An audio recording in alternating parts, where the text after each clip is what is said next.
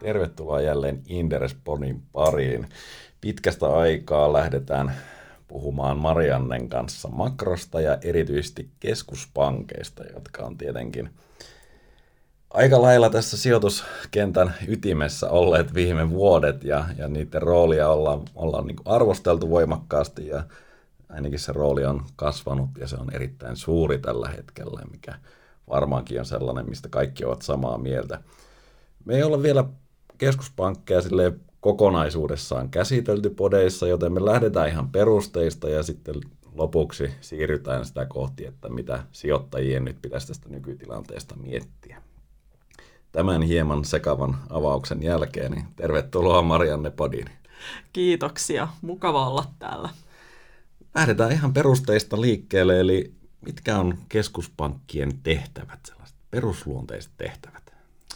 No hyvin lyhyesti kuvailtuna, niin keskuspankkien tärkein tehtävä on pitää, ylläpitää vakautta, eli hintavakautta ja sitten toisaalta rahoitusmarkkinan vakautta. Ja sitten jos mennään ihan tämmöisiin suuriin ä, tavoitteisiin, niin viime kädessä keskuspankit ylläpitää luottamusta, eli luottamus koko rahajärjestelmään on siellä sitten viimeisimpänä tehtävänä, sen ylläpitäminen sellainen vaatimaton tavoite. Mm. Eli käytännössä tehtävänä on pitää rahoitusjärjestelmä ja talous sitä kautta kasassa tässä meidän läntisessä järjestelmässä ainakin. Pohjois-Koreassa on ehkä erilainen systeemi, mutta tämä on aika kriittinen meille. No mitä sitten tämä hintavakaus käytännössä tarkoittaa? Joo, se on muun muassa Euroopan keskuspankin ensisijainen tavoite. Eli toisin sanoen se tarkoittaa sitä, että EKP pyrkii pitämään inflaation kahden prosentin tuntumassa, mutta sen alla. Ja sitten EKPlla on myös tällaisia toissijaisia tavoitteita, mitkä on EU-sopimuksissakin määritelty, ja siellä on sitten talouden ja työllisyyden tukeminen. Eli, mutta hintavakaus on se tärkein. Sitten jos näitä suuria keskuspankkeja mietitään, niin toisena Fed, USAn keskuspankki, niin Fedillä sitten taas on kaksoismandaatti, eli silloin tämä hintavakaustavoite, ja lisäksi sillä on työllisyystavoite, eli maksimaalisuuden, maksimaalisen työllisyyden ylläpitäminen pitkällä aikavälillä. Ja nykyennusteissa on 4,1 prosenttia se työttömyysaste. Sinne pyritään. Tämä selvä ja kuulijoille ehkä tiedoksi, että me keskitytään tässä nimenomaan tähän Euroopan keskuspankkiin ja Yhdysvaltain Fediin. Japanissa on omat kuvionsa ja voidaan myöhemmin keskustella siitä, olemmeko Japanin tiellä, mutta, mutta lähdetään näistä perusteista liikkeelle. Ehkä tuosta hintavakaudesta vielä sen verran, että mistä tämä kaksi prosenttia tulee? No se on joskus tuolla pääkallotorneissa päätetty, että 2 prosenttia on hyvä hintavakaustavoite sen takia, että se ei ole liian alhainen, eli silloin päästään eroon siitä deflaation uhasta, eli et, et siitä, että hinnat lähtisivät laskuun, ja toisaalta se on riittävän korkea, jotta pystytään ankkuroimaan niitä inflaatio-odotuksia. Eli tarkoittaa sitä, että kuluttajat ja yritykset pystyvät odottamaan, että hinnat nousevat tasaisesti. Ja siihen tämä 2 prosenttia on nyt ajateltu, että se on passeli. Ja siinä on juuri sopivasti sitä niin kuin liikkumavaraa siihen, että ei mennä sinne deflaation puolelle, joka ilmeisesti on se suuri mörkö rahapolitiikassa. Kyllä, Kyllä. ja sitten ei taas toisaalta mennä liian korkeaseen inflaatioon. Niin, se tuntuu nyt kaukaiselta, mutta tietenkin näitäkin jaksoja on historiassa ollut. Juuri niin. Tota, eli no miten sitten tämä käytännössä on muuttunut? Eli Fedillähän ainakin tämä tavoitetaso on, tai sitä on pikkusen hinkattu tätä strategiaa ihan tässä vastaan. Niin avatko, että mitä sillä tehtiin? Joo, eli etenkin tätä inflaatiotavoitetta muutettiin kun äh, Fedi aikaisemmin pyrki siihen äh, noin kahden prosentin inflaatioon, nyt, nyt sillä on tavoitteena että jousto, että pyritään sinne yli ajan, eli hyvin hitaan inflaation jaksoja, niin sen vastapainoksi siedetään sitten taas korkean inflaation jaksoja, joka antaa joustoa tähän rahapolitiikkaan. Ja minkälaisia tasoja tässä sitten voitaisiin käytännössä puhua nyt? No jos ihan konkreettisesti ajatellaan, niin esimerkiksi vuodesta 2012 lähtien niin USAn inflaatio on ollut keskimäärin 1,4 prosenttia. Niin nyt seuraavat ö, tota, 10 tai 8 vuotta niin voitaisiin sietää yli 2,5 prosentin inflaatiota tämän yliajan tavoitteen mukaan. Eli esimerkiksi 2,5 prosentin inflaatio ei tarkoita sitä, että tarvitsisi lähteä korkoja nostamaan automaattisesti. Just näin. Okei, eli rahahanat voidaan pitää hyvin auki vielä jonkin aikaa ainakin. Pakko kysyä, miten järkeviä nämä sitten loppujen lopuksi on nämä tavoitteet? Niin, se on tosi hyvä kysymys, että eihän me nyt olla mitään kovin korkean inflaation kausia tässä nähty. Keskuspankit itse ennustaa, että inflaatio pysyy todella matalana ja mun mielestä keskuspankit on myös vähän niin kuin hyväksynyt sellaisen talousympäristöön, että meillä on heikko inflaatio, heikompi talouskasvu, tällaisista, tällaisia rakenteellisista tekijöistä johtuvia asioita. Niin eipä se nyt niin kuin kovin todennäköiseltä ainakaan näytä, että me jotain suuria inflaatiolukemia tässä nähtäisi, tai että edes se kahden prosentin tavoite on välttämättä kovin lähellä.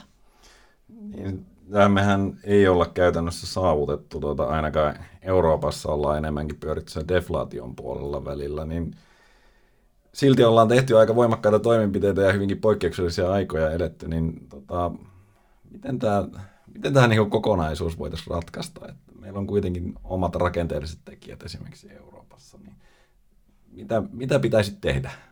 Luopua tavoitteista vai tehdä vielä voimakkaampia toimenpiteitä? Niin, ehkä niiden tavoitteiden, inflaatiotavoitteiden rinnalle voitaisiin tuoda jotain muita tavoitteita. Ehkä se voisi olla yksi vaihtoehto. Ja tosiaan siis Euroopassa tämä inflaatioprobleema on vielä suurempi, koska täällä on nähty kolmisen viimeisen kymmenen vuoden aikana niin ollaan nähty siis nimenomaan sellaisia piikkejä, että hinnat on laskenut eikä noussut. Eli ollaan nähty niitä deflaatiopeikkoja. Ja tästä elvyttävästä rahapolitiikasta huolimatta, niin kyllä nyt näyttäisi siltä, että ehkä jotain siinä rahapolitiikan välittymisessä on rikki. Tästä on varmasti, pitää, pitää kysyä myöhemmin lisää, mutta ehkä vielä viimeisenä tuosta inflaatiosta, siis sellainen asia, että mä ymmärrän tuon ja vakauden ja kaiken, tämähän on kaikki hyviä tavoitteita, mutta sitten mitataanko sitä inflaatiota oikeastaan oikein?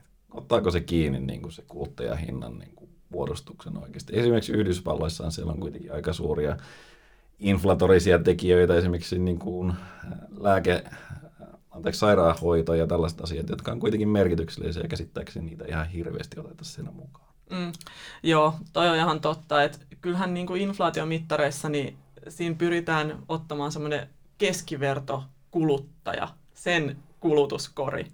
Ja kun me kuitenkin olemme aika erilaisia, me ihmiset, niin kyllähän sellaisen niin kuin kattavan kulutuskorin löytäminen on tosi vaikeaa. Ja sitten se, kun se vielä muuttuu yli ajan, niin miten niin ne mittarit pysyy mukana, että miten sitä kulutuskoria muokataan sen ajan hengen mukaisesti. Niin kyllä siellä varmaan siis suuriakin puutteita saattaa olla, mutta toisaalta nämä näitä ikuisuuskysymyksiä, mitä makrotaloudessa aina on, kun mitataan todella suuria asioita, että mikä on se oikea tapa mitata inflaatio tai esimerkiksi talouskasvua. Mm. No, no, normaali henkilö ei ole kipeänä ilmeisesti sitten, niin se on sille, sille hyvä. No mutta mennään sitten vähän miettimään tarkemmin, mitä tässä niin kuin viime vuosina, miten me ollaan onnistuttu keskuspankkipolitiikassa noin yleisesti. Ei sille, että me oltaisiin varsinaisesti sitä oltu johtamassa, mutta jos eurooppalaisina ja yhdysvaltalaisina mietitään. Mm, helppo sitä aina arvioida. Niin. No, tota, no jos mä et, aloitetaan niin kuin tällaisista hyvistä asioista, niin kyllähän keskuspankki äh, tai rahapolitiikassa selkeä edistysaskel on ollut siinä, että avoimuus keskuspankkien osalta on kasvanut. Eli enää rahapoliittisia päätöksiä ei tehdä suljettujen ovien sisällä ja sitten markkinat joutuu arvailemaan, että mitäköhän siellä nyt oikein on, on todellisuudessa päätetty, vaan keskuspankit on kunnostautunut aika ahkerastikin viestinnän harjoittajina. Ja tämä näkyy siinä, että keskuspankit pitää lehdistötilaisuuksia, antaa melko reilulla kädellä erilaisia puheita. Sitten on, ne julkaisee pöytäkirjojaan kokouksista, antaa talousennusteita, jopa korkoennusteita USAssa. Ja sitten ne vielä ohjeistaakin rahapolitiikkaansa. Eli ja nyt on menty jopa niin pitkälle, että keskuspankit ö, antaa lausuntoja, jos jotkut markkinaodotukset vaikka rahapolitiikasta on väärän suuntaisia. Eli ne jo niin korjaa niitä odotuksia.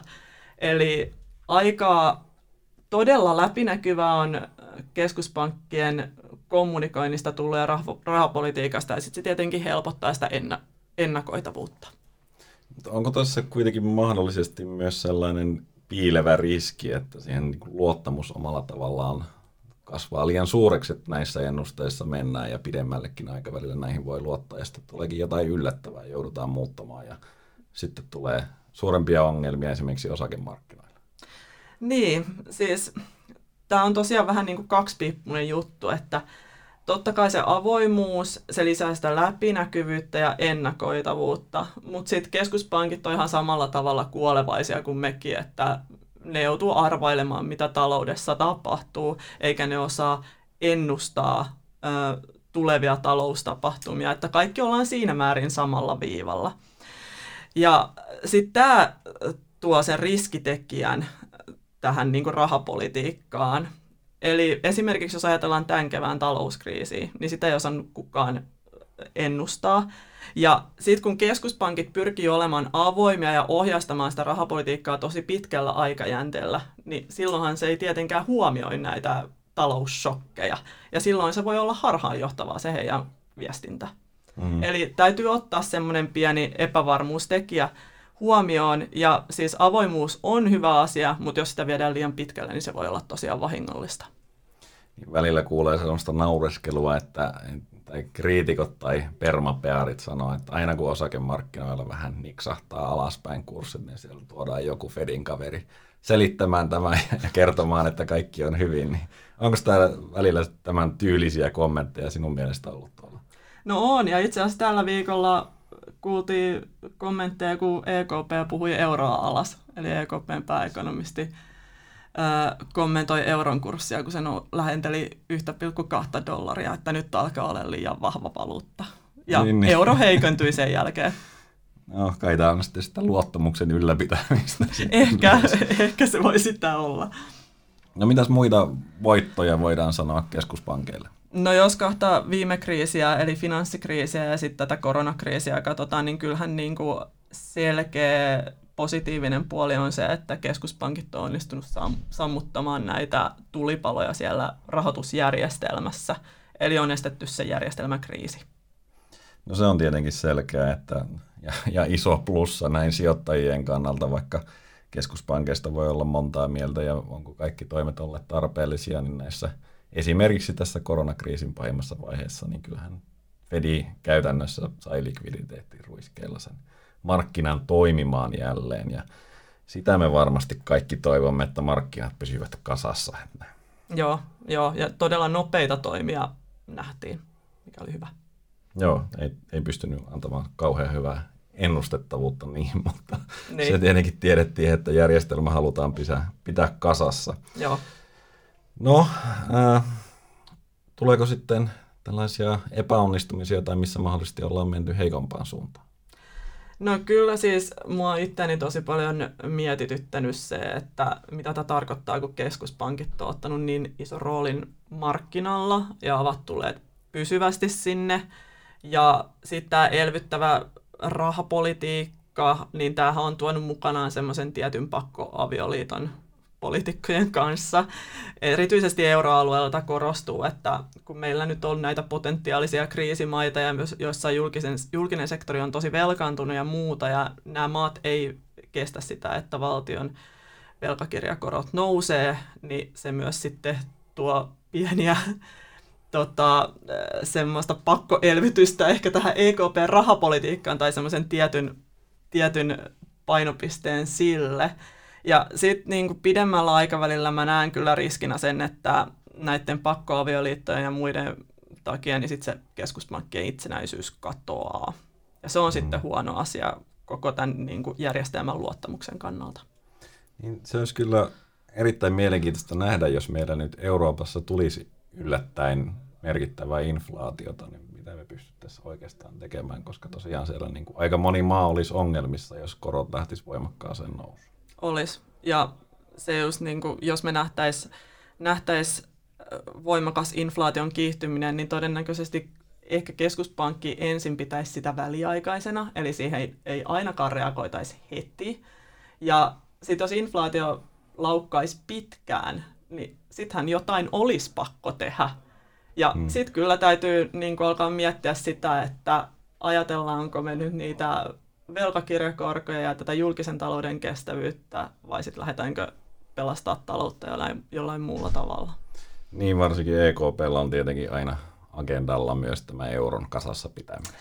Juuri niin, ja se kanssa niin on tuonut tätä pakkoavioliittoa vielä tiukemmaksi. No, rapakon toisella puolella tietenkin Trump on aika voimakkaastikin äh, kritisoinut tuota Powellia ja, ja Fedin johtoa yleisesti siitä, että siinä vaiheessa kun vielä kiristettiin ja heidän mielestään piti voimakkaasti jo lähteä elvyttävälle linjalle, niin sieltä tuli aika suoria kommentteja. Käsittääkseni tätä kritisointia on kyllä tapahtunut aiemmin suljettujen ovien takana, mutta nyt tehtiin ihan julkisesti ja haukuttiin aika suoraan rahapolitiikan linja, niin sen jälkeen linja muuttui. mitä, mitä tästä pitäisi miettiä? Niin, tämä on mielenkiintoinen juttu, koska siis Fedin Powell ei todellakaan myönnä, että tanssii Trumpin pillin mukaan ja että Fed tekee mitä Trump käskee, mutta kyllähän se elvytyskone on sitten, siellä on moottorit käynnistynyt viime aikoina vähän sen jälkeen aina kun Trump on näitä twiittejään kirjoitellut. Et, tota, en sitten tiedä, että onko se vaan Fedin kannalta ärsyttävä ajoitus, mikä tänne on tuonut, koska toki ollaan oltu myös vakavassa kriisissä. Mm. Mutta täytyy tietenkin muistaa myös tämän Fedin riippumattomuuden tai itsenäisyyden kannalta se, että siellä on kuitenkin tehty koronnostoja ja supistettu tasetta myös Trumpin presidenttiaikana, että ei se nyt ihan yksilitteistä ole, että Fedi tanssii Trumpin pillin mukaan. No ei toki. Mutta poliittinen paine on lisääntynyt, niin kuin sanoit, että se on tullut tosi julkiseksi. Joo, ja sitten saa perustella joka suuntaan niitä. Toki niin. aiemminkin, mutta ehkä se on, se on ollut enemmän semmoinen saavuttamaton niin kuin kritiikki. Sitä on oltu aika kaukana ja nyt se on hyvin on. henkilökohtaista. Ja, Joo, ja. On. Ja sitten tietenkin yksi pointti tähän niin kuin riippumattomuuteen on se, että nythän tässä koronakriisissä niin keskuspankki, siis Fed on alkanut toimimaan USA-valtiovarainministeriön kanssa yhdessä, niin. mikä voi myös olla yksi tämmöinen asia, mikä heikentää riippumattomuutta. Niin, jonkunnäköinen pakkoavioliitto kai sekin on. Kyllä. Jos meillä Euroopassa on siitä oma versio. Joo. Okei, tota, miten sitten muita ongelmia tässä meidän elvyttävässä rahapolitiikassa mahdollisesti voi olla? Joo, no sitten on tämä ongelma, mikä on, tota, mitä mä oon kutsunut elvytysloukoksi. Ja tästä on tehty ihan tutkimustakin, että keskuspankkien tämä kaiken maailmaa syleilevä politiikka niin, ja matalat korot, niin tämä johtaa sitten lopulta yrityskentän näivettymiseen ja zombien yritysten kukoistukseen. Eli siis tämä tarkoittaa toisin sanoen sitä, että kun meillä on matalat korot ja meitä puuttuu se kun täysin markkinaehtoinen hinnoittelu, koska keskuspankit ostaa periaatteessa kaiken, niin silloin myös tällaisten suorituskyvyltään ehkä heikompien yritysten määrä kasvaa. Ja me ollaan nähty tätä ihan Suomessakin. Mä luin yhtä Suomen Pankin artikkelia, niin sen mukaan tämmöisten zombien yritysten määrä työvoimasta ja pääomasta oli tässä 2000-luvulla parhaimmillaan 10 prosenttia, että ei tämä mikään ihan pieni ongelma ole. Ja luonnollisesti, kun tämmöinen zombifikaatio tulee äh, talouteen, niin äh, näiden zombiyritysten määrän lisääntyminen, niin se sitten taas jarruttaa sitä pääomien ja työvoiman tehokasta allokoitumista ja kohdentumista, ja sitä kautta siis on haitallista taloudelle. Niin, ja varmasti myös tuottavuus on väkisin paineessa silloin, jos se on väärässä paikassa se pääoma ja osaaminen. Joo. Mutta tämä on tietenkin niin kuin perustava kysymys kapitalismissa, että pitäisi olla niin kuin luova tuho, jota, mm. josta paljon puhutaan, ja tähän nyt ei toteudu silloin, jos kaikille riittää rahoitusta, ja tarvittaessa sitten ne velkakirjat ostaa keskuspankki. Just niin, eli tämä niin kuin on haitallista luovalle tuholle, ja kyllähän se muuttaa, muuttaa just sitä, että miten me su- suhtaudutaan esimerkiksi riskiin. Että on vähän tällainen, että kun siellä hengityskoneessa ollaan, niin koko kroppa menee jumiin. ja sitä nyt on tapahtumassa taloudelle. No joo, aika ikävänä mielikuvan laitoit siihen meidän taloussysteemistä, mutta, mutta tota, tämä on tietenkin yksi asia. Seuraava on varmaan se, niin kuin, miten hyvin tämä nyt oikeasti heijastuu reaalitalouteen, tämä kaikki, että kun reaalitalous on tosiaan aika heikossa hapeessa, samalla me ollaan tehty poikkeuksellisia toimia, niin, niin. onko se linkki siitä omalla tavallaan hävinnyt? No kyllä se on, näyttää siltä, että se on ainakin heikentynyt. Että vaikka rahan määrä taloudessa kasvaa, niin jostain syystä se raha ei välity sinne ihan niin kuin kotitalouksille ja yrityksille asti. Eli se varmaan osittain johtuu tämmöisestä yleisestä epävarmuudesta, että, että yritykset ei oikein uskalla investoida ja kuluttajat ei oikein uskalla avata niitä kukkaron nyörejään täysin auki, auki ja kuluttaa, mutta joku, joku siellä on nyt tosiaan rikki siinä systeemissä. Onko ne sitten pankkien taseissa vai? No, saat, vaikuttaisi siltä, että rahan kiertonopeus on laskenut, eli se, että miten paljon esimerkiksi euroilla tehdään niin kuin transaktioita, niin se on laskenut aika lailla tässä vuosikymmentä aikana, niin näyttäisi siltä, että se lojuu siellä jossain pankkien holveissa. Tai sitten se on siellä top 1 prosentilla tuota, Yhdysvalloissa.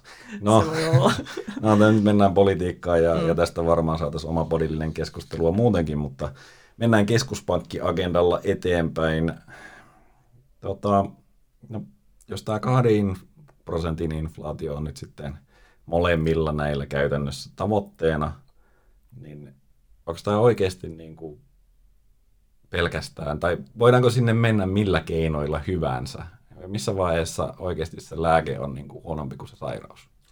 Niin, tämä on vähän niin kuin kummallista, että kahden prosentin tavoite itse, itsepintaisesti pidetään, koska tosiaan keskuspankit näyttää itsekin myöntäneen, että me ollaan tämmöisessä talousympäristössä, jossa inflaatio on pysyvämmin heikkoa. EKP-inflaatioennusteet esimerkiksi ei ole lähelläkään 2 prosenttia niin pitkälle kuin niitä on tehty.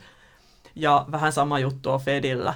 Niin nousee kysymys, että kun ollaan tällaisessa talousympäristössä ja kun näyttää siltä, että rahapolitiikka ei välity ihan, ihan kunnolla talouteen, niin kannattaako tämmöistä inflaatiotavoitetta olla? Eli kun pyritään keinolla millä hyvänsä pääsemään siihen inflaatioon, niin silloin tosiaan niin kuin tämä lääke voi olla tautia pahempi, eli tulee näitä sivuvaikutuksia, niin kuin just se tehottomuus ja zombien yritysten nousu. Ihan spekulaationa, miten todennäköisenä pidätte näitä tavoitteita voitaisiin muuttaa? Liian muutti siinä toki just toiseen suuntaan omalla tavallaan äsken, mutta... No kyllä se varmaan aika pitkän työn tulos on, että Fedikin teki sitä strategiatyötään tosi pitkä ja EKPssä se on käynnissä, mutta voisin nähdä, että näiden tavoitteiden rinnalle voi tulla jotain muita tavoitteita. Hmm. Että ei olisi pelkästään enää sitä inflaatiotavoitetta EKPssäkaan. Joo, kyllä varmaan kokonaisvaltaisempi lähestyminen olisi ihan tervettä. Niin olisi. No, keskuspankkien rooli on ollut muutoksissa tässä oikeastaan, sanotaan nyt finanssikriisistä asti. No, sitä ennenkin jo. Mm. Ää, miksi ja miten tämä kokonaisuus vaikuttaa sitten, niin kuin, tai miten sä näkisit tätä suuria linjoja tässä muutoksessa? Joo, eli kaksi, kaksi merkittävää muutosta on mun mielestä finanssikriisi ja koronakriisi tuonut tullessaan. Eli ensinnäkin se painopiste on muuttunut sen inflaatiopeikon torjunnasta deflaatiopeikon torjumiseen, mikä on sitä niin kuin oikeuttanut tätä elvytystä. Ja sitten toiseksi rahoitusvakaus on noussut tärkeäksi rahapolitiikassa. No mitä se on rahoitusvakaus? No sehän tarkoittaa tämmöistä rahoitusmarkkinoiden riskien hallintaa. Tämä on just se, mistä halutaan puhua. Eikö se ole? Ihana. Tota, rahoitusjärjestelmä on siis pankit ja luonnon, luotonantajat ja sijoittajatkin. Eli se pitää sisällään niin kuin pankkien säätelyä ja valvontaa. Katsotaan, ettei siellä nyt tehdä mitään ylilyöntejä. Ja sitten taas toisaalta yritetään ehkäistä niitä järjestelmäkriisejä, jotka sitten on erittäin haitallisia taloudelle. Eli käytännössä edelleen se rahoitusjärjestelmän turvaaminen kaikissa tilanteissa, ja tämähän nyt on ollut sitä, tai en mä tiedä, ehkä tämä on minun sijoittajalasien läpi, mutta tuntuu, että se Fedin rooli on nimenomaan ollut tässä, että, että on korostunut tietenkin varsinkin nyt koronakriisin aikaan. Joo, se kyllä korostui etenkin silloin maaliskuussa, kun esimerkiksi dollari likviditeetistä alkoi olla kova pula, niin siinä, siinä oltiin kyllä ihan, ihan todellisten ongelmien äärellä. No, tästä koronan romahduksesta tai aiheuttamasta romahduksesta osakemarkkinoille ja sitten siitä seuranneesta noususta, jota olemme saaneet nauttia oikein kunnolla, niin on tietenkin paljon kiitosta annettu nimenomaan keskuspankeille. Ää, pitäisikö käydä läpi ihan silleen konkreettisesti, että mitä EKP ja Fed on tehneet, että pistetään vähän niin kuin faktaa pöytään. Joo, nyt tulee sitten numerolitanioita, mä varoitan, yritetään suhteuttaa ne vähän silleen niin kuin, että saa jotain parempaa käsitystä. Tota, jos mä aloitan EKPstä, niin siellähän tärkeimmäksi in- instrumentiksi nyt koronakriisissä on noussut tämä PEPPI, eli toisin sanoen pandemia hätärahoitusohjelma. Ja siinä keskuspankki ensin sitoutui tuossa keväällä ostamaan velkakirjoja 600 miljardilla eurolla, ja sitten myöhemmin tämä summa nousi 1300 miljardiin euroon. Ja, mutta tästä ei ole siis äh, edes puolta käytetty vielä, että tämä on vaan niinku semmoinen ostositoumus tai lupaus. Eli että EKP lopussa mä katsoin eilen, niin nämä EKPn omistukset olivat 500 miljardia, eli sen, sen verran oikeasti ostettu Ei paljon mitään. Ei, ei. Ja tosiaan toiseksi EKPlla on ollut käynnissä nämä arvopapereiden osto-ohjelmat aikaisemminkin, niin tätä käynnissä ollutta osto-ohjelmaa, sehän startattiin uudestaan jo itse asiassa viime vuoden marraskuussa, eli ennen tätä mm. koronakriisiä niin näitä ostoja on tehty siis 20 miljardilla kuussa, eli tämä on semmoista ihan peruselvytystä. niin tätäkin laajennettiin, että siihen kohdistettiin ylimääräiset 120 miljardia.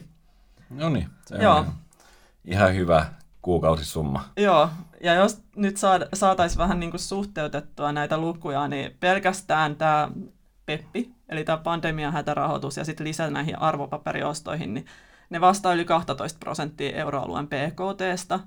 Ja ne on semmoiset 16-kertaisena Suomen talousluvut, tai Suomen talous vuoden 2019 luvuin. Eli 16 Suomea on käytetty.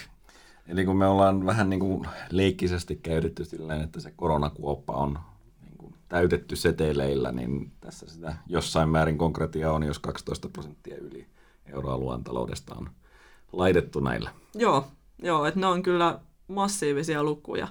Ja sitten jos lähdetään vielä suhteuttaa tätä äh, niin kuin aikaisempiin, aikaisempiin toimiin, niin tämä pandemian hätärahoitusohjelma, niin se kattaa noin puolet kaikista velkakirjoista, mitä EKP on ikinä ostanut. Eli siihen nähden tämä elvytyksen määrä ei ehkä ole niin suuri, koska EKP on usean vuoden ajan jo elvyttänyt – ja tosiaan tämä kertoo siitä, että EKP on ollut vahvasti elvyttävällä, el, elvyttävällä moodilla jo pitkään. Joo, ei me taidettu siitä koskaan siitä päästä pois, siellä loukussa ollaan oltu. Kyllä. Tosiaan 2015 vuodesta lähtien tämä on kasvanut vaan tämä, tämä äh, velkakirjaomistusten määrä. Ja sitten tosiaan nämän, kaiken, nämän kaikkien lisäksi niin EKP tarjoaa europankeille sit näitä rahoitusohjelmia jopa negatiivisella korolla. Joo, jospa sieltä saataisiin sitten rahaa liikkeelle. Niinpä, sitä toivotaan. Sitä toivotaan, että nyt ei ole vielä kovin, kovin suuria kysyntämääriä lainoille ollut toki pientä kasvua, mutta se sitten osoittaa myös sen, että miten loppu, loppuviimeksi nähdään rahapolitiikan vaikutukset siellä reaalitaloudessa. Mm-hmm. No miten sitten Fed onnistui näissä suurien lukujen kanssa? No, Fedillähän on se taustana, että se sentään pääsi vähän kiristämään rahapolitiikkaansa. Niin, totta, sitä saatiin nostettua. Kyllä. Tietysti ohjauskorkoakin. Ja, ja pikkusenhan se tasekin supistui sieltä. Tosin se nyt näyttää se graafi aika lailla pystysuoralta, mutta kuitenkin. Joo, todellakin. Että et se, se alamäki on kyllä kuitattu jo kauan sitten. Joo, eli Fedin toiminnan on ensinnäkin ohjauskorkea lasku nollatasolla, eli miinus puolitoista prosenttiyksikköä sieltä sitten lähti aika nopealla tahdilla. Ja, tämä hätäilmoitushan sai silloin markkinat hätääntymään enemmän, että, joo, joo. osakemarkkinat laski voimakkaasti. Ei vielä riittänyt, mutta joo. onneksi tuli lisää. Niinpä, niinpä. Ja tosiaan Fedillä nämä toimet finanssikriisiin verrattuna niin on selkeästi laajempia ja sitten keskuspankki reagoi tosi paljon nopeammin. Eli esimerkiksi finanssikriisissä, niin kun aloitettiin tämä ensimmäinen elvytysohjelma, niin silloin ku- ostettiin 600 miljardilla dollarilla velkakirjoja, mutta se ajoittui kuitenkin niin kuin useammalle kuukaudelle. Nyt ostettiin lähes kuudella ja puolella sadalla miljardilla velkakirjoja, ei kun, anteeksi, vähän yli 500 miljardilla velkakirjoja viikossa. Eli no. siis todella nopea reaktiokyky. Ja sitten jos me ajatellaan sitä niin kuin, elvytyksen kokoa, niin finanssikriisin pahimmassa kurimuksessa, se oli silloin 2008 lopulla, niin Fedin tase kasvoi semmoisella biljoonalla dollarilla sen mu- muutaman kuukauden aikana. Ja nyt keväällä niin kasvu oli kolminkertainen määrä. Eli toimien laajuus oli selkeästi finanssikriisiä suurempi. Ja Fedin osalta täytyy sanoa, että myös näiden velkakirjaostojen pohja on laajennettu. Eli nythän niin kuin kelpaa finanssikriisiostojen lisäksi, eli valtion velkakirjojen ja näiden asuntolainan vakuudellisten arvopapereiden lisäksi, niin Fedille kelpaa ETF ja yrityslainat ja roskalainatkin, että Joo. kaikki menee. se, se on mukavaa. Voidaan myöhemmin spekuloida sitä, että meneekö sinne kohta osakkeetkin, mutta mm. Mutta sillä tiellähän tässä omalla tavallaan ollaan. Äh, no, tuossa siis käytännössä 3000 miljardia, jos nyt oikein laskeskelin. En käytä sitä sanaa biljoona, kun se on jo hyvin kummallinen tässä mm. niin tavalliselle, tavalliselle sijoittajalle, mutta miten käytännössä rahan määrä, jos me katsotaan vaikka M2 rahan määrää, sehän tässä on niin kuin ollut yksi selittävä tekijä myös, että – Miten paljon se kasvoi tässä läteräyksessä? No joo, kyllä siinäkin nähtiin aikamoista kasvua. Että USAssa se muutaman kuukauden aikana kasvoi tuommoiset 18 prossaa. Euroalueella kasvu oli hieman hitaampaa, eli vain heittomerkeissä 7 prosenttia. Ja paljonko tämä kasvaa niin kuin noin normaalisti? Tämä no, on kuitenkin semmoinen loivasti kasvava käyrä käsittääkseni. On, siis se on ihan niin kuin, mitä sen mahtaisi, sanoisinko pari, kolme prosenttia. Niin suunnilleen talouskasvun, ei meni ihan Joo. sinne päästä euroalueella, mutta kuitenkin. Joo. Okei, siinä on kohtalaisen kovat hypyt tehty.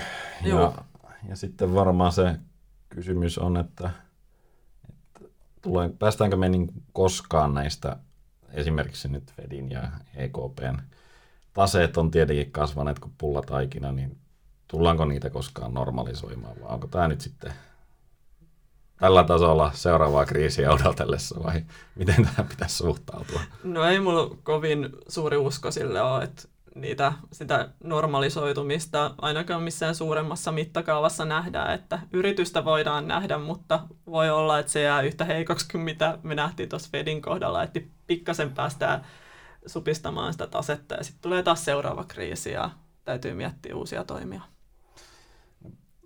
Miten huolissaan tästä pitäisi olla? Onko sillä oikeastaan väliä, miten isoja ne taseet on, jos luottamus säilyy ja, ja tota, rahoitusjärjestelmä seisoo vankoilla jaloilla? Niin, niin no kyllähän niin kuin, tämä on hyvä kysymys, koska kyllähän esimerkiksi Fedin johdossa on ilmastohuoli siitä, että jos näistä poikkeuksellisista toimista tulee uusi normi, eikä tästä mega-elvytyksestä päästä koskaan eroon, niin mitä tapahtuu? Mehän ei olla koska, siis mehän, tämä on vielä niin kuin ihan tämmöinen kokeilu. Ei me mm. olla kuin muutama vuosi oltu tällaisessa kummallisessa ympäristössä, että keskuspankit elvyttää, mitä, minkä kerkeet. Ei me olla vielä nähty niitä pitkäaikavälin vaikutuksia, mikä on just tätä tuntemattomille vesille menoa. Ja sitten kun vielä näyttää siltä, että keskuspankeista on yleisesti tullut tällaisia proaktiivisia, että rahapolitiikassa ollaan aina etu, etunenässä tai etunojassa, eli elvytetään, en, kun näkyy pienikin heikkoiden merkkejä, niin se tuo myös, myös tietynlaiset riskit niin kuin sinne talouteen. Mutta okei, okay, ihan kiva, niin että et ollaan proaktiivisia ja näin poispäin. Mutta sitten jos meillä on kuitenkin se perimmäinen ongelma, että meidän väestö vanhenee, työvoiman määrä supistuu, kulutus tätä myötä hiipuu ja tuottavuus, ä, al, tuottavuuden kasvu hidastuu, niin kannattaako keskuspankki edes taistella näitä tuulimyllyjä vastaan? Niin, ja samalla se kuitenkin sitä luovaa tuhoa ei pääse tapahtumaan, ja no, sitten se ei pääse uusiutumaan varsinkaan se talous. Että tämä on vähän tällainen ongelmallinen kysymys, että jos keskuspankeista tulee aina se virallinen elvytyskeino kaikkiin kriiseihin, niin eihän me niin koskaan saada Euroopassa esimerkiksi mitään rakenneuudistuksia läpi, jotka olisi kivuliaita lyhyellä aikavälillä. Niin. Sitten päästään jossain määrin siihen poliittiseen niin kuin, riippuvuuteen myös, mutta mm. ehkä meidän pitää lähteä tota, tästä eteenpäin. Joo. ei, ei pystytä ratkaisemaan näitä kaikkia ongelmia. Joo, mutta täytyy sanoa, että kyllä oli ennen helpompaa, kun oli, nähtiin vielä jonkin verran inflaatiopaineita, että ne inflaatiotavoitteet, niissä oli jotain järkeä, korot oli positiiviset ja oli sitä, niin kuin, se talouskasvun trendi oli vähän järkevämpi. Niin silloin oli kyllä varmasti helpompaa tehdä talo, tota rahapolitiikkaa. Niin, tämä on tota, hyvin ongelmallinen mielestäni. Siis nimenomaan se, että nyt kuitenkin markkinatkin luottaa jossain määrin siihen, että sieltä tulee aina, mm. aina tarvittaessa Fedi tai EKP nyt jossain määrin. EKP nyt ehkä ei ole sitä luottamusta sillä tavalla muuta kuin siihen, että se pitää sitä niin kuin, mm. sanotaan järjestelmää pystyssä ja euroa pystyssä, mutta ehkä siellä ei sitä kritiikkiä niin paljon ole tullut siihen, että ne niin katsoisi osakekursseja, mikä nyt sitten ehkä Fedin kohdalla on yksi, Niinpä. yksi tällainen kritiikin kohta. Joo. Tota, no, tällä hetkellä korkomarkkinat hinnoittelee ilmeisesti nollakorkoja niin kuin seuraavalle viidelle vuodelle Yhdysvalloissa ja varmaankin seuraavalle vuosikymmenille niin kuin Euroopassa, niin, niin tota, onko tähän nyt sitten käytännössä pysyvä tilanne? Päästäänkö me niin kuin nollakoroista minnekään? Joo, tosiaan euroalueella swap-markkina taitaa hinnoitella 30 vuodelle nollakorkoja tällä hetkellä, että erittäin, erittäin normaalia. Tota, niin, olemmeko erilaisessa ajassa? Tämä varmaan, tätä on hyvä lähteä perkaamaan inflaation kautta, koska se on sekä Fedin että EKPn siellä tärkeimmissä tavoitteissa. Ja jos inflaatio kiihtyy pysyvästi, niin sit niin se korkojen nykytasolla olemisen todennäköisyys laskee aika reilusti.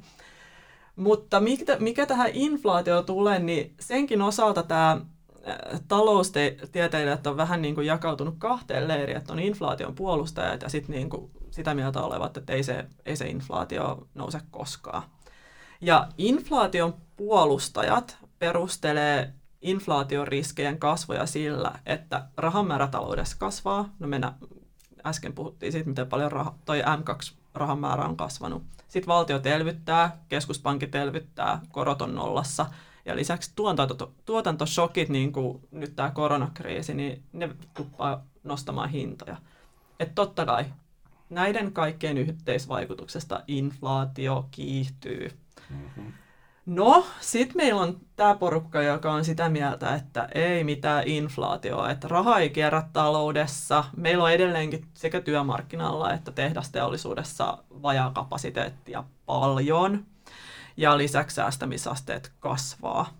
Ja nämä kaikki vähentää inflaatioriskiä.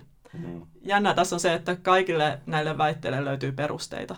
Eli äh, tässä on molemmat leirit siis voi olla oikeassa, mutta kyllä mä niin näkisin, että nämä pitkän aikavälin trendit, eli tämä hidastuva talouskasvun trendi ja just tämä tuottavuus, niin näyttäisi puhuvan sen puolesta, että inflaatio hidastuu, jolloin se oikeuttaisi tätä nollakorkopolitiikkaa. No minä kun en ole ekonomisti, niin minä olen ajatellut oikeastaan sitä inflaatiota silleen, että sitä tulee, jos meillä on jostain pula. Mm. Niin että jotain, jotain me tuotetaan vähemmän, mitä sitä on tarvetta. Ja, ja mä ymmärrän, että Applen niin kuin, uusin malli voi mennä niin kuin, loppuun myydyksi nopeasti, mutta todellisuudessahan meillä ei taida olla oikeastaan mistään pulaa. Kaikissa on kapasiteettia ja sitä tulee nopeasti, jos meillä on joku tuote, joka tuo. Joo. Et, niin kuin tämmöisessä länsimaisessa perspektiivissä, niin mä en ihan kauhean optimistinen ole siitä, että inflaatio tästä hyökkäisi läpi, mutta mielelläni sen näkisin. Mm. Yksi paikka, missä inflaatiota on ollut, niin on tietenkin sitten nämä asset inflation, eli, niin. eli omaisuuserien arvot on kyllä nousseet, ja niitähän ei ole niin kuin taas, niitä rajallinen määrä, ja niistä on pulaa mm. tällä hetkellä, että sinänsä teoria pitää paikkansa, vaikka nyt justiin eilen nähtiin vähän osakemarkkinoilla ryminää, mutta... Joo, totta. Ja itse asiassa näihin, näihin tota, omaisuuseriin niin lasketaan, mä haluan vielä ottaa esiin asunnot. Mm-hmm. Eli mhm. esimerkiksi asunnoissahan tämä inflaatio näkyy aika mukavasti, että mitä mä katsoin tota USAn asuntohintaindeksiä, niin 2012 pohjalta on noustu semmoiset 40 prosenttia, että kyllä sielläkin se inflaatio näkyy. Joo, mutta mä en ole nyt tästä yhtään varma ja var- mm. mahdollisesti leikata Erno pois koko mutta, mutta tota, mun käsityksen mukaan siinä Fedin laskemassa kuluttajahintaindeksissä siinä on joku niin vuokraindeksi, joka, joka laskee niin sitä asumiskulaa. Joo. kulua. Ja sitten se ei siinä niin se asuntojen arvon nousu ei ole näkynyt, kun ne vuokrat ei ole noussut niin paljon kuin se assetin arvo on kasvanut enemmän, mutta Joo. voin olla väärässä. Tota, ja kyllä me voidaan laittaa vääriäkin mielipiteitä sinne. mutta tota, no, mennään vähän niin kuin osakemarkkinoiden kulmaan sitten, jos nyt suunnilleen ollaan käsitelty tämä rahapolitiikan ihana maailma. Toki liittyy siihen edelleen osakemarkkinoilla on sellainen käsitys, että, että aina kun lasketaan, ja tämä, ei ole niin kuin, tämä on aika laaja-alainen käsitys. Jos osakekurssit laskee merkittävästi, niin silloin tällainen Fed put, eli elvytys lähtee käyntiin, ja, ja nämä varallisuusarvot on niin merkittäviä myös niin kuin tässä kokonaisuudessa, että mm. niitä pidetään yllä. Mm. Niin mitä, onko tässä väitteessä mitään perää? Onko, onko Fedillä siellä tarkkailulistalla SP500-indeksi?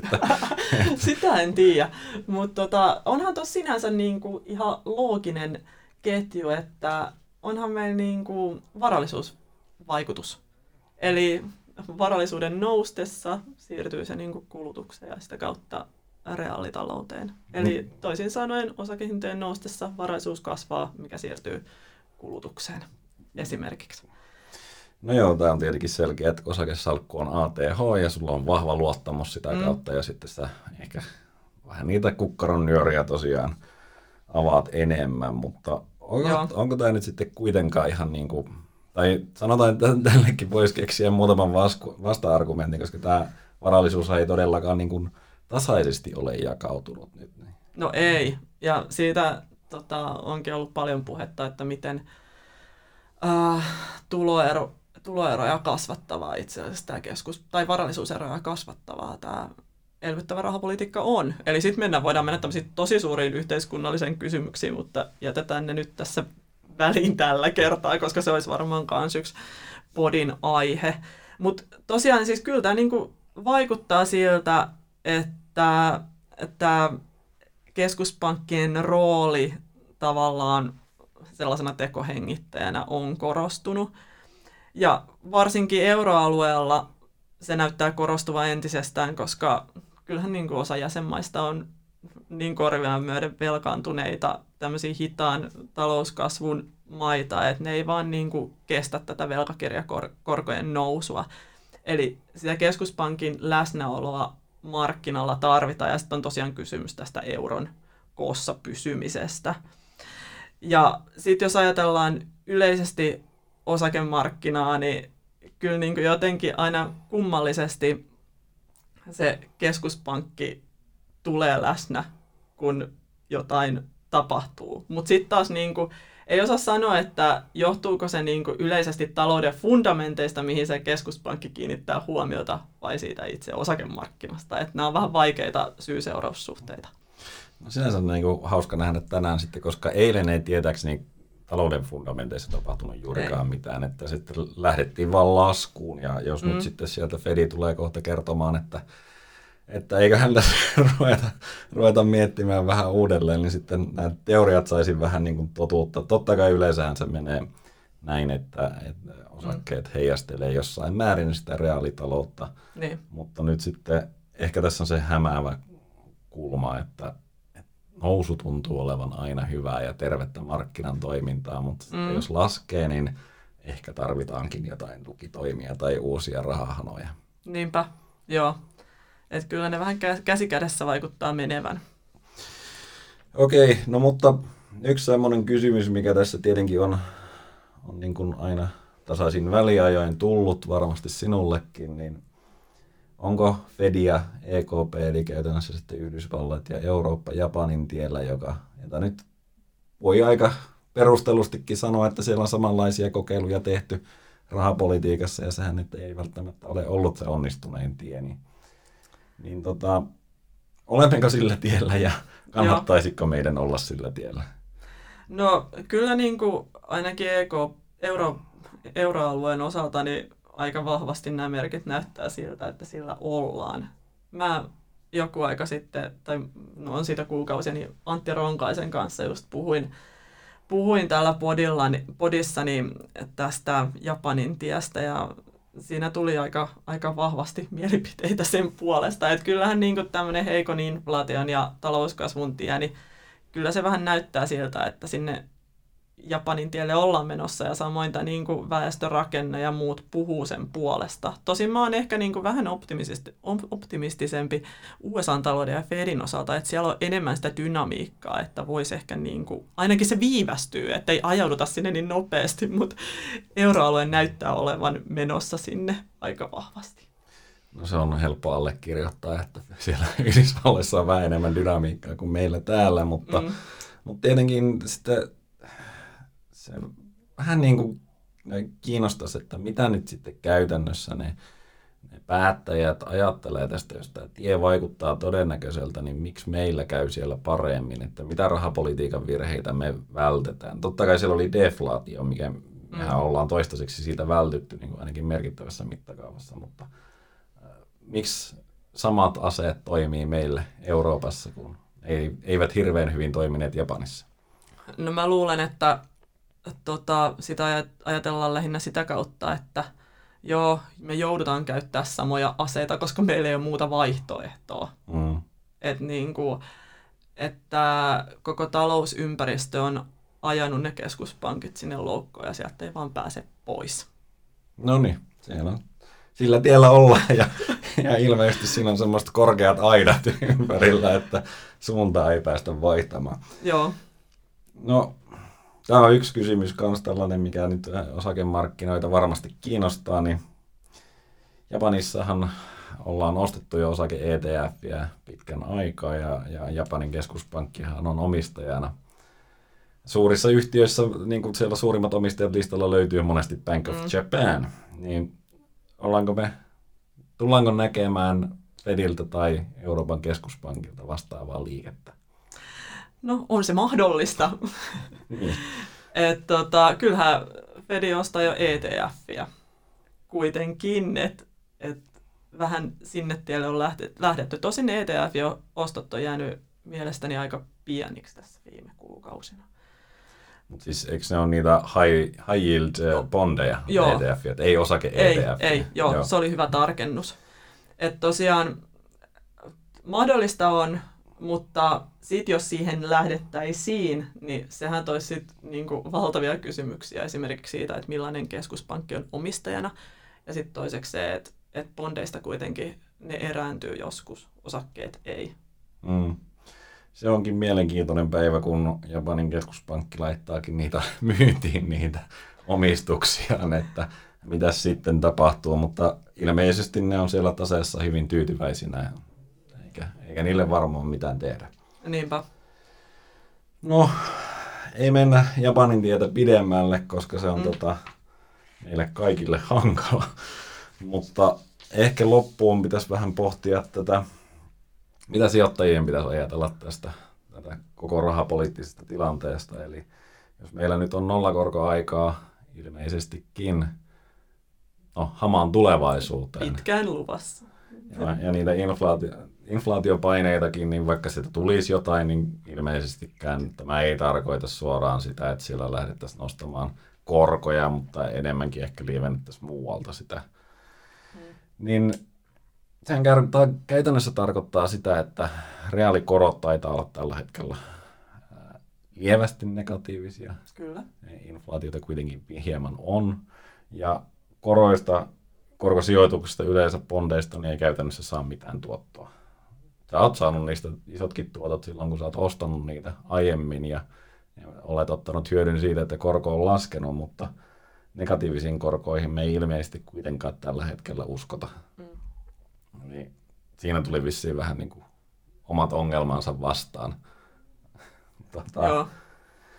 Mutta tarkoittaa käytännössä sitä, että, että niin kuin osakkeet on osakkeet ja riskipitoiset sijoitukset on oikeastaan ainoa sijoitusluokka, missä tällä hetkellä on tarjolla jonkinlaisia tuottoja. Ja, ja sitten on tietenkin kulta ja hopea, missä voidaan ajatella niin kuin tätä rahapolitiikkaa vastaan pelaamista niin sanotusti. Ajatella, että jos se inflaatio sitä tulee, niin sulla on tietty suoja siellä. Ja, ja itse olen kultaa ostanut tässä viime vuosina, mutta en mä nyt mm. siihenkään, niin kuin, se ei, ei varsinaisesti kauheasti tuota. Että, että se on vähän hankala sijoituskohde sinänsä ja enemmän mm. ehkä nimenomaan vasta, vasta-argumentti tälle niin kuin rahapolitiikalle ja rahan määrän kasvamiselle kuin, kuin mikään niin kuin varsinainen sijoituskohde noin muuten. Ja, mm. ja hopea on sitten kultastereoidessa ehkä, että, että liikkeet on voimakkaampia ja sillä on teollisuuskäyttöäkin. Mutta mihin olen pääsemässä, niin kyllähän niin kuin, jos me ajatellaan nollakorkomarkkinaa, mikä meillä on ollut kyllä pitkään Euroopassa – mutta me ei ole ehkä aiemmin uskottu siihen, että se pysyy. Niin kuin. Mm. Et sitä on kuitenkin ollut aina vähän toive, että kyllä ne lähtee sieltä ja ollut jopa pelkoja. Silloin finanssikriisin jälkeen tosi paljon pelättiin sitä, että kun tehdään tällaisia poikkeuksellisia toimia, niin inflaatio räjähtää. Mm. oli ihan fiksuja sijoittajia, jotka laittoi julkisen kirjeen silloin se, ne ei varmaan muistele sitä hyvällä. Niinpä. Ja EKP jopa nosti ohjauskorkoa silloin finanssikriisin jälkeen. Niin joo, se oli hieno liike. joo, erittäin, erittäin fiksu. No, mu- mutta siis nyt aika lailla konsensus on se, että, että inflaatiota ei ole tulossa, mm. koronnostoja ei ole tulossa ja me ollaan tässä niin kuin pitkään. Milloin me voitaisiin ajatella, että oikeasti sitä aidosti kokeillaan sitä nollakorkohinnottelua ja sehän tietenkin tarkoittaa sitä, että jos me nyt missä tahansa TCF-mallissa laitetaan riskitön korko nollaan, niin kyllähän se arvo nousee aika mukavasti mille tahansa lisäarvoa tuottavalle yhtiölle. Ja mm. sitähän tässä niin kuin tällä hetkellä mietitään, että mikä on osakkeista tuottovaatimus, jos se vaihtoehto on enemmän tai vähemmän nolla niin kuin koroissa. Ja jos rahapolitiikka pysyy ultra niin en mä näe, että se niin kuin nykyiset arvostustasot. Ja nyt puhutaan niin kuin yleisesti, ei puhuta mistään FANG-osatteista, FANG-mäneistä, jotka nyt sitten on vähän eri koko luokassa ja eri, eri luokassa noin yleisesti, mutta en mä näkisi sitä ongelmana. Enemmän se on se ongelma, että, että niin kuin pysyykö meillä tämä talouskasvu jossain kantimissa, mm. sitten yhtiöillä on sitten terveet ää, toimintaympäristö, jossa voidaan tehdä tuloskasvua, joka kuitenkin sitten on se toinen puolisko siellä, että Mm. Eikö nämä kuitenkin mene aika lailla käsikädessä yleensä aiemmin, että taloudellinen aktiviteetti kasvaa, inflaatio kasvaa. Kyllä, kysyntä, inflaatio. Kysyntä luo inflaatiota. ja nyt jos meillä ei ole sitä inflaatiota, niin ehkä meillä ei ole sitten se, no, todellinen kasvu on todennäköisesti myös alhaisempi. Joo. Ja se tietenkin tarkoittaa, että vaikea sitä tuloskasvuakin on tehdä. Eli sitten se tulee hajautumaan paljon enemmän. Et ketkä pärjää omalla tavallaan markkinan kasvun mm. hidastuessa. Miten sä muuten liittyen tähän talousympäristöön, niin miten sä suhtaudut poliittiseen riskiin? Eli niin kuin esimerkiksi joku euron hajoaminen, on, onko se tuolla jossain hyvin kaukana oleva asia? Ja esimerkiksi USA on, USA on poliittinen tilanne. No, euron hajoaminen on tällä hetkellä sillä kaukana, koska mm. ilmeisestikin nämä varsin voimakkaat voimakkaat intressit on, on vielä sitä pitämässä kasassa. Totta kai onhan tämä tilanne koko ajan niin elää esimerkiksi Italiassa vähän niin kuin ongelmalliseen suuntaan siinä mielessä, että kun siellä ollaan äh, siinä kasvuloukussa, niin sitten me tehdään tällaisia myönnytyksiä sinne. Mm. Ja sitten jossain vaiheessa se ei välttämättä enää riitä. Et onhan, onhan näitä niin kuin erilaisia liikkeitä, jotka, jotka ajaa sitten eurosta eroamista – edelleen olemassa, mutta ei ne tällä hetkellä kyllä pinnassa, pinnalla ole. Eli en ole, en ole tällä hetkellä huolestunut. Millainen voi Selvä. muuttua? Ei ongelma lyhyellä aikavälillä, mutta pitkällä kyllä. No, pitkällä aikavälillä tässä pitäisi keksiä jotain niin kuin oikeasti uutta, että me päästäisiin niin. päästäisi niin kuin siihen tilanteeseen, että euro aidosti hyödyttäisi kaikkia, eikä mm. olisi niin kuin jollakin tavalla saataisiin kilpailukykyä tasannettua. Joo. Mutta Yhdysvaltain riski, niin niin tota, no nythän itse asiassa kohtalaisen tuoreen vedonlyöntikyselyn tällainen sivusto, joka niin kuin kasaa kaikkien kertoimet ja tekee niistä niin, kuin niin sanotusti konsensuksen, niin, niin Trump ja Bidenhan oli tasoissa siinä käytännössä. Trump Aha. oli itse asiassa ihan hitusen yläpuolella.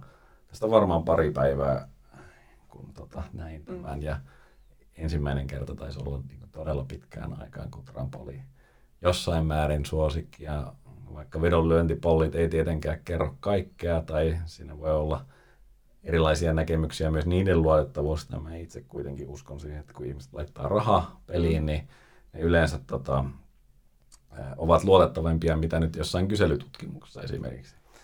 Ainakin mm. viime kerrallahan Trumpin kannattajat ei välttämättä sitä myöntäneet ilmeisesti. Joo.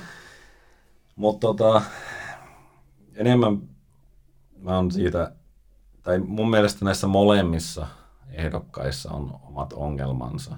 Eli Bidenin mukana tulee todennäköisesti korotuksia veroihin mm. ja sitten toisaalta Trumpin mukana tulee tämä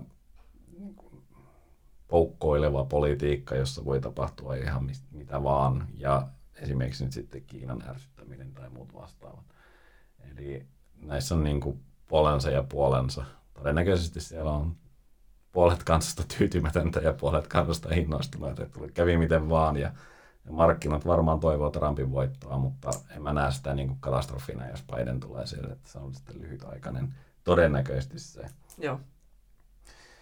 Mutta tota, jos vielä palaa siihen niin kuin rahapolitiikan syvimpiin vesiin osakemarkkinoiden kannalta, niin kyllähän se oikeasti voi olla niin kuin sen meidän loppu tulema siitä, että me päästään siellä kuplaan sitten, jos tämä niin kuin arvostustasojen nousua voidaan perustella vielä pitkälle. Mm. Ja jos tähän niin kuin luottamus kasvaa, että tämä menee eteenpäin koko ajan ja siellä on se Fed-putti ja riskiä voi ottaa enemmän. Me ollaan kaikkia näitä merkkejä nähty jo markkinoilla ja, ja nyt saatiin ensimmäinen sellainen merkki, että kaikki ei ole ihan hyvin. Mä en sano siis, että me nyt vielä oltaisiin kuplassa. Jotkut osakkeet on kuplassa, jotkut sektorit on kuplassa, mutta osakemarkkinat yleisesti ei ole minun, mielestäni kuplassa. Mutta semmoinen laajempi kupla on mielestäni hyvin mahdollinen, jos tämä rahapolitiikka jatkuu ultraelvyttävänä. Ja kaikki tämä osakemarkkinoiden oleelliset elementit pysyy erittäin suotuisena. Ja me ei nähdä niin kuin koronapandemian tai muun vastaavan, niin kuin, joka voisi vähän niin kuin rikkoa tuota talousperustaa, mikä mm. kuitenkin näyttäisi paranevan tällä hetkellä. Joo. Mutta nyt on kyllä niin pitkät pohdinnat jo alla, että, että tota, varmaan täytyy siirtyä keskuspankkipodista tulevaisuuteen. Joo, Epävarmaan tulevaisuuteen seuraamaan sillä, että miten tämä kaikki päättyy. Niinpä, se onkin todella mielenkiintoista.